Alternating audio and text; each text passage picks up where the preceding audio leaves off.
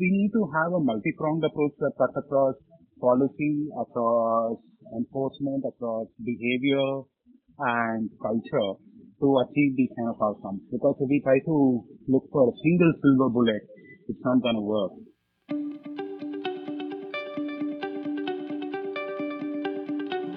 Hello and welcome to the season 2 of Understanding the Future. I'm your host Punit Gandhi, and Climate Center for Cities is excited to bring to you a podcast about the future of work in the field of climate change, urban development, sustainability, and innovation. We will talk to experts working on ground as well as in the top management of government and non-governmental organizations to better understand how the field looks like in future. This will help us in preparing to enable climate actions as well as gauge the type of skill sets and jobs that would be required in future to solve complex challenges. If you are listening to it for the first time, do tune into season 1.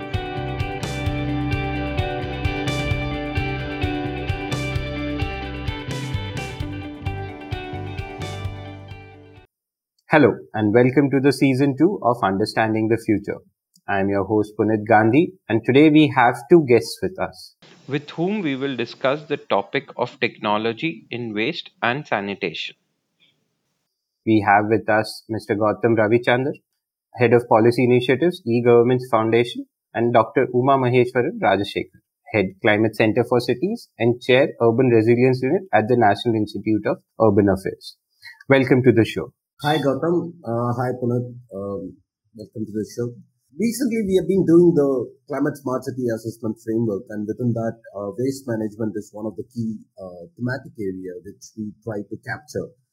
So, Gautam, what do you think about the status of waste management within the municipal corporation in India? So, I think that key issue with municipal solid waste management and municipal sanitation itself is that our systems were defined a long time ago to work when you actually had fewer people living in cities and the quantum of waste that was being generated was much lower because we lived a much more sustainable lifestyle back in the day.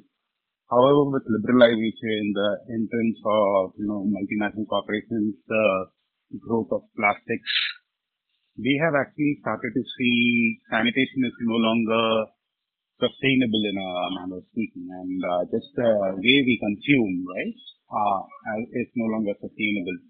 So the challenge facing us today in urban areas is how can we bring back sustainability into our ways of living so that waste generation at source is reduced. And then how do we think of the entire waste value chain, whether it's solid waste, sewerage, septage, uh, whether you think of uh, biomedical waste, electronic waste, in such a way that it's actually more circular and how can we reimagine the circular economy of waste in a way that reduces uh, the amount of waste that is being let out into the environment without treatment. Sure, that is, it's interesting that are talking about, um, you know, waste management and also making sure there is a circular economy around it. But if you look at uh, India and Indian cities, I think we make sure that we monetize our waste in some form or the other. Uh, even we have a long history of kabadiwalas and we also have quite a bit of mechanism where um, our actual waste, uh, you know, gets reused in multiple form and format.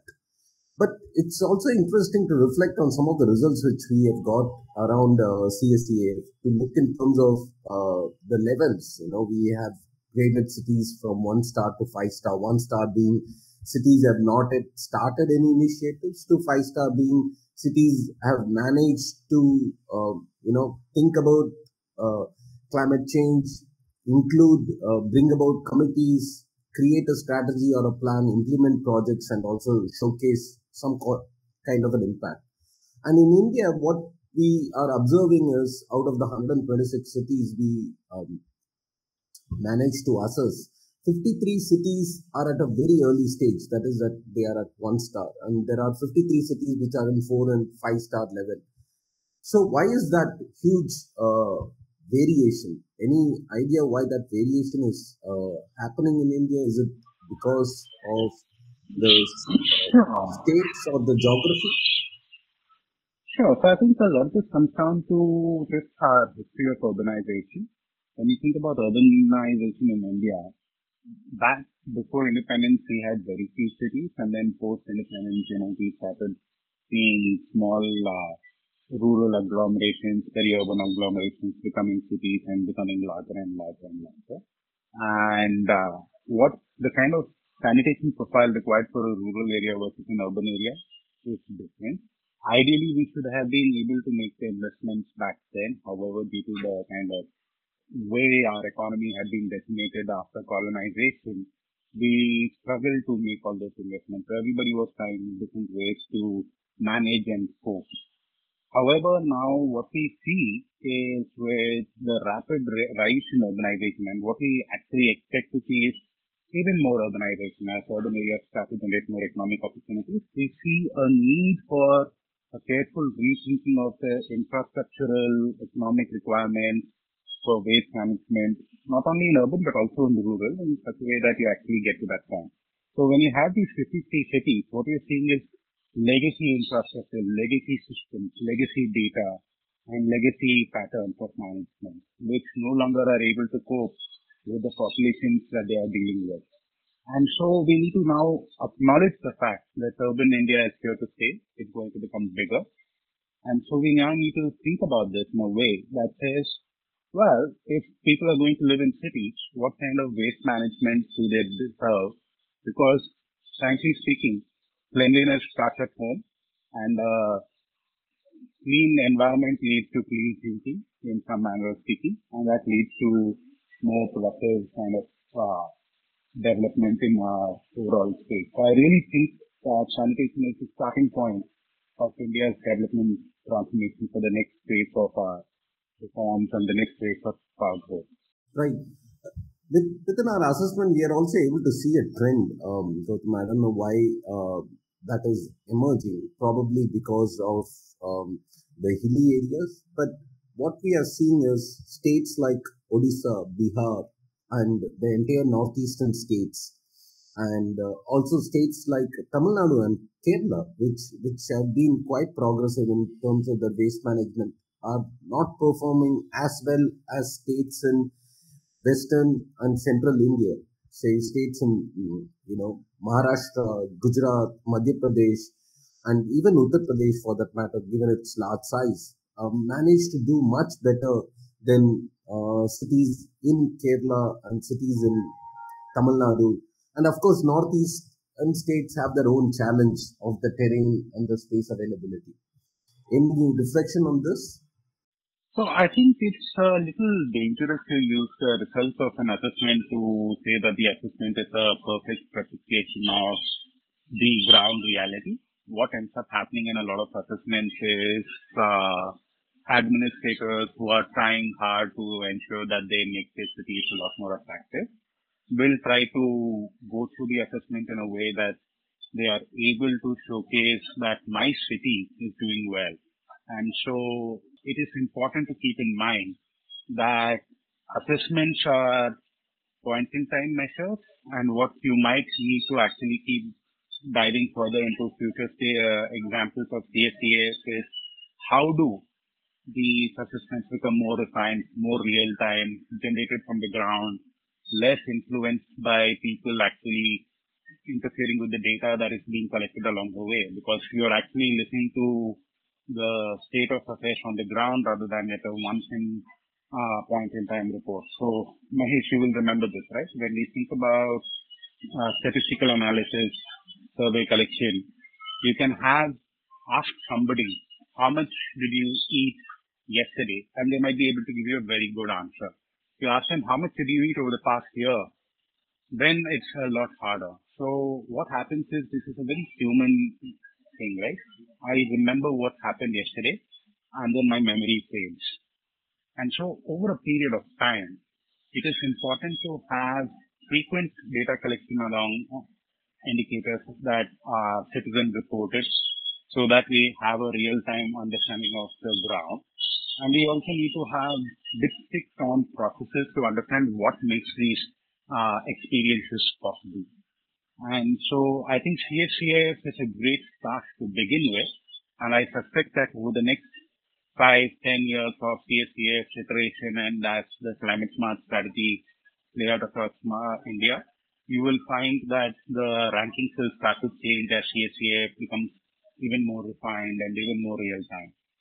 True, Gautam. I do agree that uh, there is a possibility of um, you know people being more optimistic in their reporting standards, and uh, people have that bias. But there are two things which are emerging. Uh, you know, the Swachh uh, mission and much of the waste indicator we also try to capture through the Swachh mission, which happens every three months.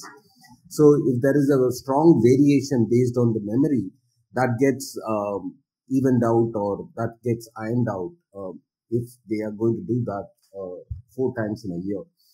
So just in this regard, there are certain things which also depend upon the hard infrastructure. Let me take the case of the construction and demolition waste.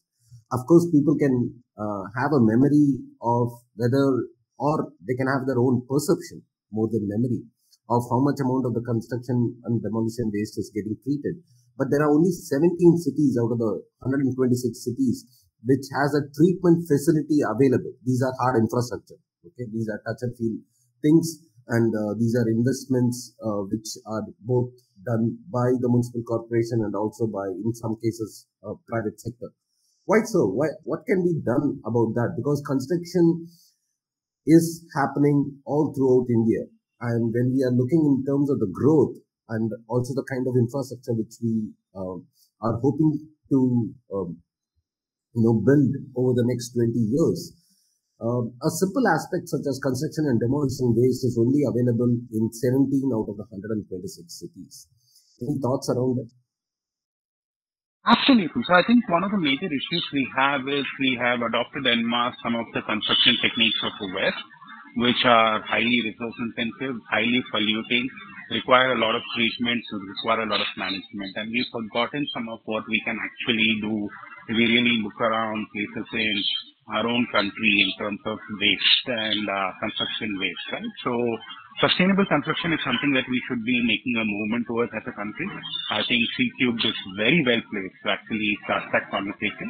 But if you think about sustainable construction, right, the whole question is how can I reclaim the materials I need from the environment within which I'm building? So you can think of compressed earth blocks which are designed in a way that they will have a very long lifespan and that require minimal maintenance, which generates less waste. And actually all the waste goes back into constructing your own building, right? You excavate your foundation and the mud you've used to excavate your foundation goes back into building your own house. You excavate uh, the plants from there and then you use that in part of the construction materials. You think about how do I look at blue-green infrastructure up front? And when I'm building a building, I'm not looking at infrastructure as only being the physical building, but also the land and the water bodies and the plants that I can create over there to manage heat envelopes and to manage uh, just environment over there in a more natural way, which reduces my use of air conditioners.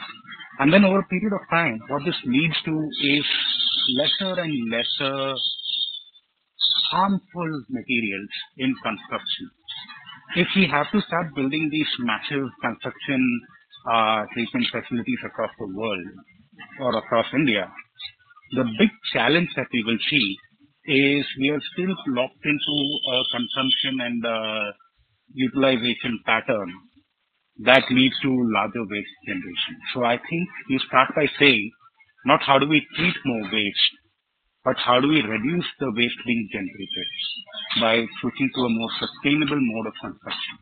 And that's why places like Auroville are interesting to study. That's why places like IIMA are interesting to study. If you look at how sustainably these buildings have been built and those campuses have been architected, we see a vision of the future that if we only were able to dream a little bigger, we would adopt it on our own as a more holistic way of living in urban and rural areas both. Yeah, so maybe maybe I'd like to come in here and ask. Uh, so I do, I do understand that yes, uh, reducing waste is should be a much higher priority than to uh, you know process the waste. But when we are talking about uh, communities with like Auroville or IIMA, uh, we are generally looking at uh, lower heighted structures and much less densely populated areas. While when we are talking about any urban areas, even a small town or village, I feel much uh, might be much more high, densely populated. I think that then the scale of things kind of change drastically as well. So how do we deal in that kind of, so how do we bring that kind of construction into practice? How do we bring that kind of waste management into practice so that this can actually be taken into account on the urban perspective? So I think there's a two-pronged strategy here, Punit. I think you're perfectly on point when you say that, uh, you know, uh, current some uh, sustainable materials don't allow you to build skyscrapers. Cool. I might need to use concrete, but can I use precast concrete in a place where all the uh, slabs can be cast on site, everything can be reassembled, and we've seen China really do this, and some of this is also being explored in GHTC from the Ministry of Housing and Urban Affairs. But the whole idea is can we start moving to a model where rather than everything being built on site, the sustainable stuff that gets built on site and all the non-sustainable stuff is produced elsewhere and treated elsewhere and just shipped and assembled on site. I think that's step one, right? Bifurcate the thinking to say while the technology of sustainability continues to improve and evolve as we as a country start investing in it and create a market for it, for the requirements where we can't really rely on sustainable materials, can we ensure that they are produced elsewhere, treated elsewhere, and then shipped for final assembly in the environments that we want to have them in? And this is another pathway I think that is possible. And I think the new efforts from the ministry are actually moving in that direction. So I would really be excited to see what this looks like in 10 years. Sure. I, I also think that, um, you know, much of our construction, especially when it comes to bridges, flyovers, and the large scale construction, they have already moved towards that. I mean, urban areas, most of it is uh, precast and uh, prefab uh, materials. But of course, when it comes to the housing element in India, the urban planning doesn't define how your house should look like, unlike the West, where they have a predefined facade or structures which needs to be constructed in a particular location uh, based on their planning regulations, rules and regulations. In India, we do have building bylaws, but unfortunately, it also gives a lot of space uh, for creativity. So architects uh, and builders don't like that when it is clearly defined that you need to build an house uh, looking in a similar manner. If so done, then precast works well. But precast works only uh, in, in terms of scale. If you remove the scale, then doing that will be much more intensive because every formwork is different. So I don't disagree with what you're saying, Mahesh, but let's also remember all the Sobhas, all the DLFs, all the prestiges, all the brigades, they build pretty much cookie cutter houses. It is a standard height, standard size. In fact, it's pretty much a photocopy of the West. In fact, if you think about how the designs are, they're actually very unsuitable for the Indian environment. And that's why we require more ACs over there. In the Indian environment, we actually had taller ceilings. We could manage more with open windows, screen doors, and fans. And this is what we actually see in the older buildings in India so question number one would be, how can we get precast to move in terms of how it is designed to something that's more climate appropriate for India? And then ensure that the mass market housing that is built by developers like DLF, Sobha, and all the general developers starts to adopt those patterns because they already are using these patterns. To the extent that there are architects and designers who want to create works of art, I have no problem with that, and I believe that that's what we should be uh, urging and really, you know, encouraging by ensuring that uh, a renaissance of Indian architecture comes about. And that renaissance of Indian architecture is all around sustainable materials and on-site construction and blue-green infrastructure. where you're free to go crazy as long as you stick within certain sustainability guidelines. Sure. Let let's um, move towards something more along the similar lines. That is the landfill sites. You know, that is something which we all see in urban area, and we wish not to see also in the urban area. And most of the landfill sites, if you take in case of the Bangalore, they try to move it to the neighboring village, and the villagers refuse to have the landfill site around their area because there is a too much of taboo around it and of course, most of our landfill sites are not scientifically managed. How can technology help in scientifically managing these people, uh, these landfill sites, since you come from a technology background? Great. So I'd like to first correct one thing. I'm an economist. I'm not a technologist. I happen to work at a technology company. However, stepping back, uh, I would like to say that uh, in terms of how we actually look at the landfill sites, you hit the nail on the head when you said that they're not scientifically managed. Now, scientific management of waste requires you to track waste from generation to disposal all the way through. And you need to almost do this at each individual element of waste. That's a very far away kind of process.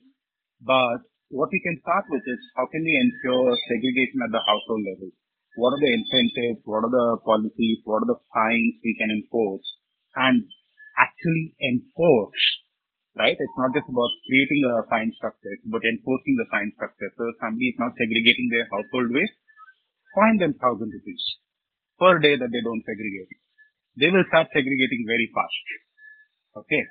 Um, and you can do this in a gradated way where you actually impose these fines on higher income households initially, and then it will start flowing down to other households as well. But it is the economically well off who have to shift their consumption patterns if the economy itself needs to change. That's step number one. Step number two will then be that when you think of these uh, landfills, they really need to be about waste that can be scientifically managed. And we really need to be inspired by what Bombay did uh, in terms of converting one of landfills. And I believe this was done by ILS, they're a phenomenal project in Bombay where they took a scientifically managed site and converted it into a green zone.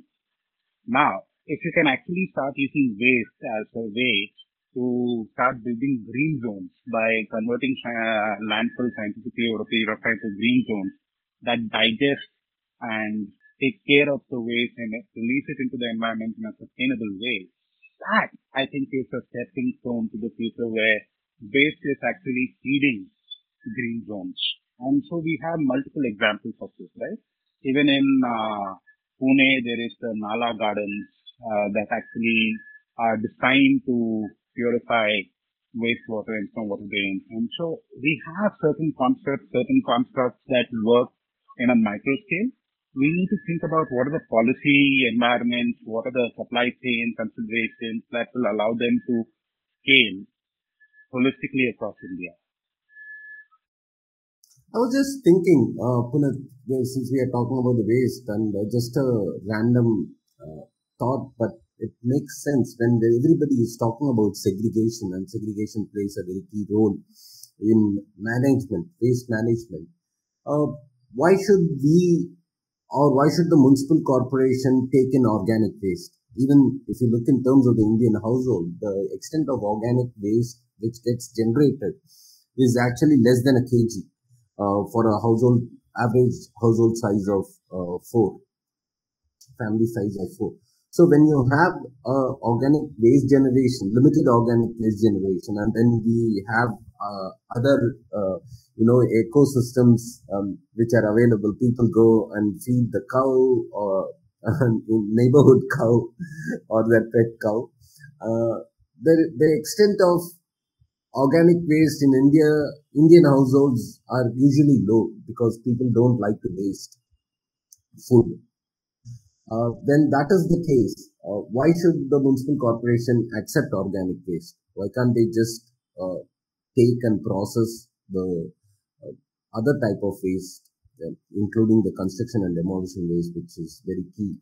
And uh, then the problem of segregation and transporting the segregated materials or waste to do two different sites and processing of them in two different formats uh, gets considerably reduced. And people can all, always make uh, manure out of it, or they can compose it. They can also uh, process it at their own household, or they can um, basically avoid generating too much of organic waste. Any thoughts around it, Yeah, so I think uh, you hit upon something important, what I call the waste to value kind of cycle. The thing is, when you see waste as waste and not as value, you treat it as something to throw away. However, when you see it as value and when you pay for waste management as a value added service from the municipal corporation, that is charged at the rate that you would probably pay to a Swiggy or a Zomato to deliver your food, you will start thinking deeply about, hey, I, do I really need to pay this additional fee? Can I avoid the cutlery? Can I order from a place closer to myself uh, to reduce my delivery service? You start taking on behaviors that manage your financial outflow. In the same way, imagine if wet waste was the highest charged amount or one of the second highest charged amounts is say biomedical waste is the higher one. And that is exactly what you focus on in terms of tariff structures. And then you also create composting pits and areas in local public parks so that the organic waste of the neighborhood goes into actually supporting the blue-green infrastructure of the neighborhood. Then you will uh, start seeing people's behavior patterns also shift because they know that their waste is generating value in their own neighborhoods.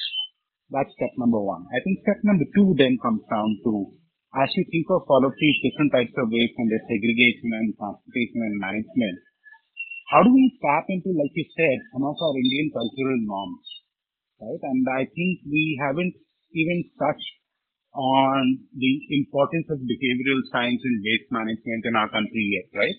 And one example of this that I remember a person had once related to me was she was working on a project in Rajasthan and she was trying to get people to use RFID chips to track the health of their child.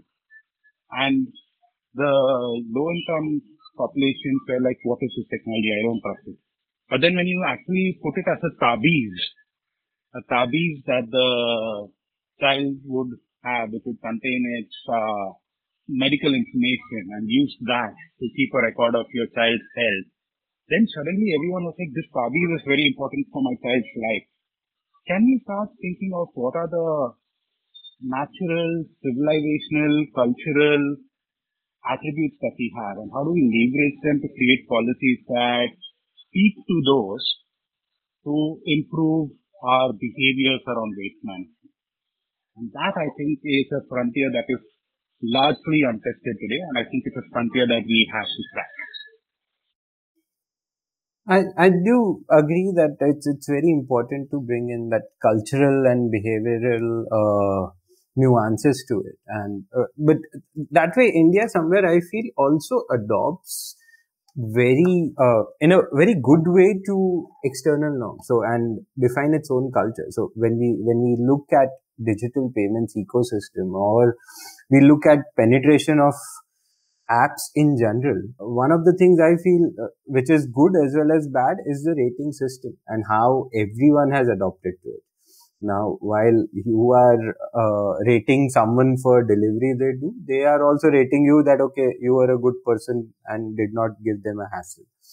Uh, I think somewhere on those lines, maybe at the local level, uh, while collection of waste is happening, that kind of rating system can also come into account and take uh, make sure that okay this person segregates waste every day or this person does not segregate waste every day so that physical confrontation somewhere uh, reduces. And again, as you had previously mentioned about how, you know, uh, price point difference can be brought in. So if you are consistently being bad, you are charged somewhere higher. While if you are improving your and uh, putting efforts, you are charged lower. Uh, when you are talking about cultural and behavioral uh, aspects, I think what what I remember is what is what is being done um, along the Sabarmati River with the riverfront being constructed, people used to actually put their religious you know, materials like flowers and other things uh, into the river.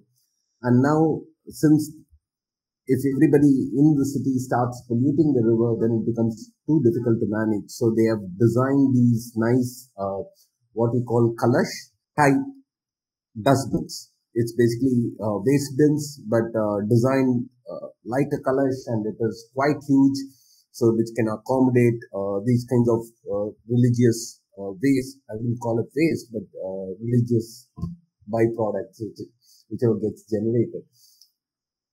But the interesting aspect is it is available along the river on the paved surface every 50 meters or every 100 meters.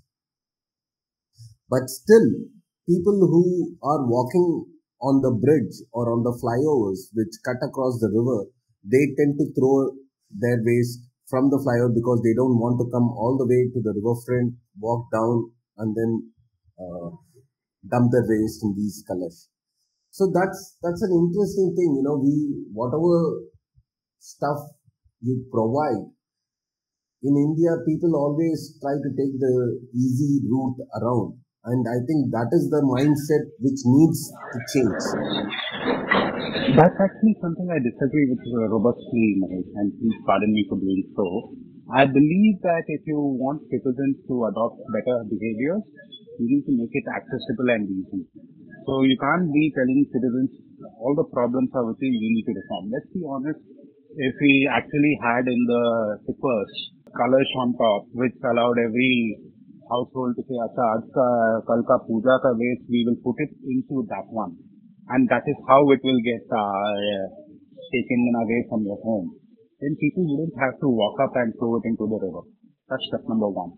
I think, uh, however, just taking the idea that you laid out there and taking it a little further, um, I'm connecting it back to what Punit also was saying.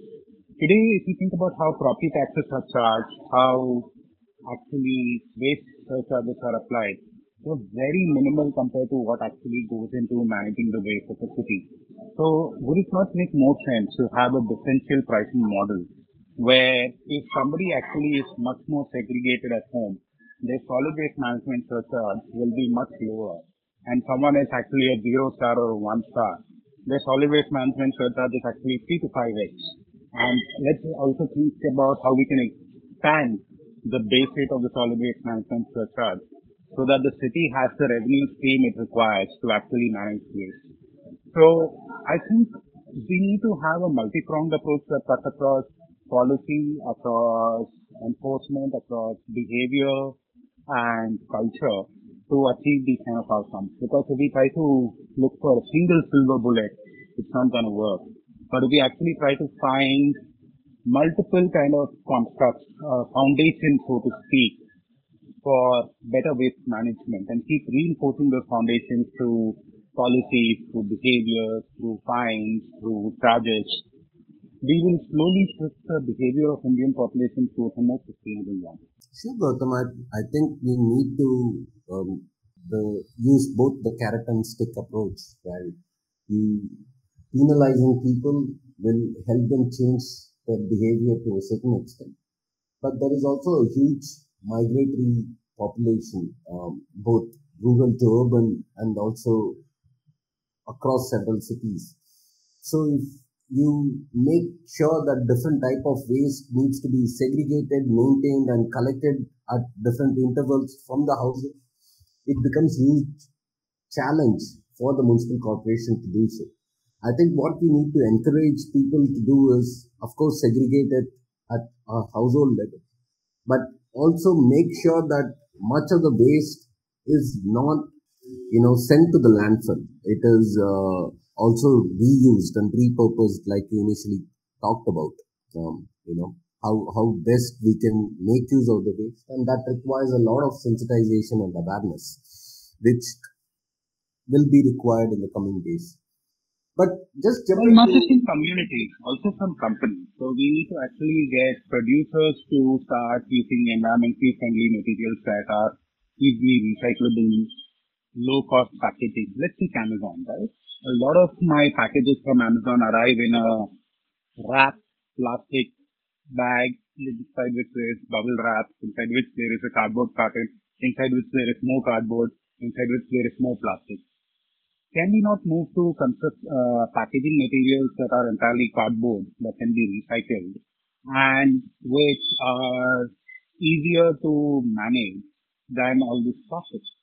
So I think we have to not only work on Samaj, but we also have to work on reforming Bazaar because Bazaar is really bad at this. And if Bazaar needs to be more sustainable, they need to be actually the front for uh, the vanguard of sustainability in India. There is one system which exists in Europe where um, you know you pay extra one dollar or one euro uh, for um, you know bottles and um, aerated drinks and other things like cans, uh, what you use. And whenever you deposit that, you get a part of it back.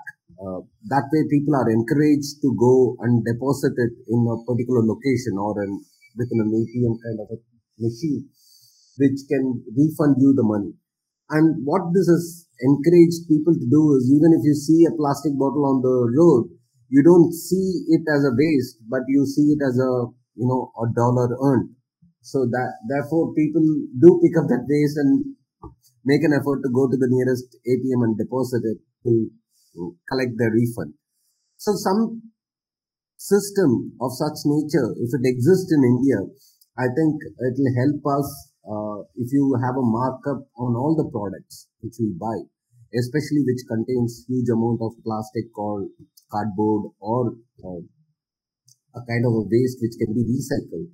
If we start charging that premium on the product itself, and whenever people see the wrapper or whenever they see the um, you know waste lying around, their attitude may change, and then people will make this extra effort. Like I said, rather than throwing it from the flyover, they will make an effort of going and depositing it in an ATM because uh, there is a value associated with it.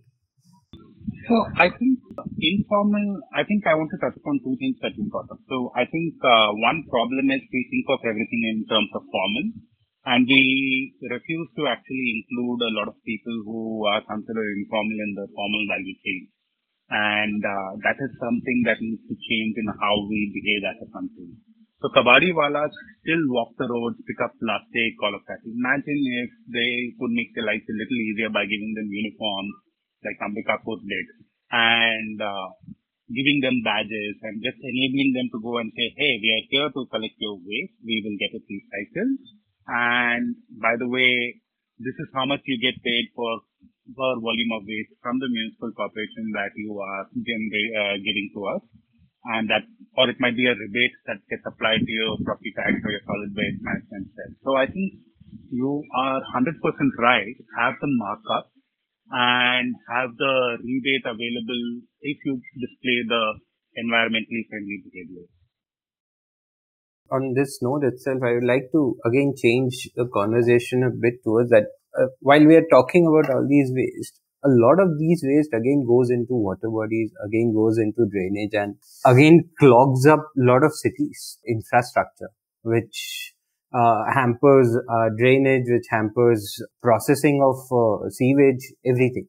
So how do we make sure that these things are also sorted in a better way to be able to function it out and make sure that the sanitation, your sewerage lines, your stormwater drainage remains much more functional throughout the year and not just during the rainy season? So I think one starting point, of course, is to keep in mind that sewerage in its classic form, underground sewerage doesn't work. It's 20,000 rupees per capita for a sewerage network. We should really be exploring FSTP, fecal sludge treatment plants and fecal sludge management as a much more low-cost way for India to start treating waste. And if we actually have FSTPs across the country, and that costs only 750 rupees per capita, then you actually are able to redirect your taxpayer funds in a way that lead to better waste management. So that's step number one. I think step number two is ensuring dignity of sanitation workers. And let's not kid about it. A lot of them die just because we haven't put enough money and enough willpower as a nation into ensuring the safety of sanitation workers. And if we decide to take that on, as a pillar of say Swachh Bharat mission, Jal Jeevan mission, all these other missions that we are coming out with, right? And say no deaths due to poor sanitation.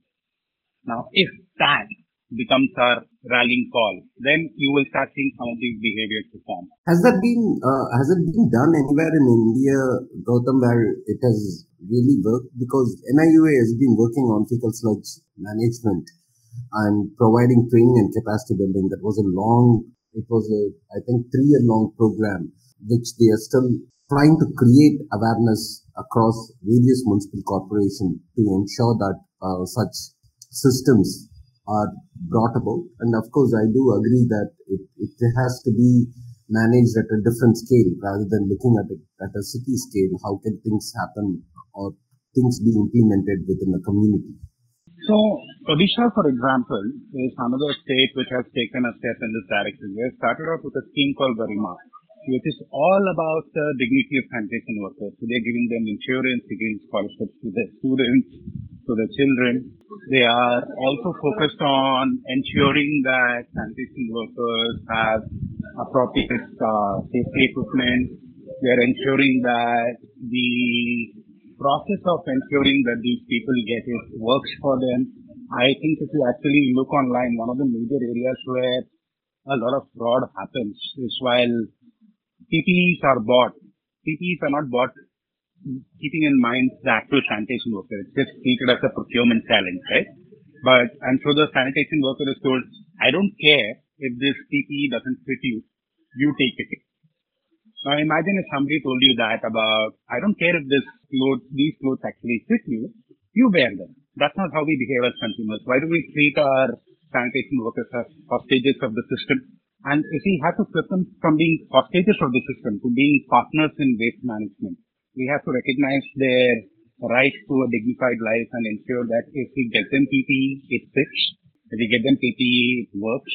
And so Odisha is a front runner in this to the Garima scheme. I believe other states will start looking at that and start picking it up. And I really sincerely hope that we take a sankalpam as a country that the entire country will be sustainably waste managed within 15 years. I have absolute faith in the creativity and the ingenuity and in the ability of Indians to convert waste to value in a dignified way for all. Thank you for listening to part one of this episode. Next week, we'll come up with the part two and continue our conversations. Here's a sneak peek for the same. How can technology enable in all these aspects, you know, right from waste collection to ensuring safety to workers and also waste management, treatment, and processing? Um, because over the last at least 10 to 15 years, there's been quite a bit of an advancement, and India being a leader, at least in the software side of it, what, what is required both in terms of the software and also the hardware to help uh, Indian cities move in this uh, direction? You have been listening to Understanding the Future podcast. To know more about Climate Center for Cities, check out our website www.niua.org slash. The show is conceptualized, produced and edited by Punit Gandhi, Senior Associate at C-Cube. You can now subscribe to our podcast on your favorite channel, which can be accessed through the credits. Also, don't forget to follow us on our social media for more updates. Do share your reviews with us and help us spread the podcast to your friends and colleagues. Do write to us if you would be interested in learning about any specific topics. Thank you and stay tuned for our next episode.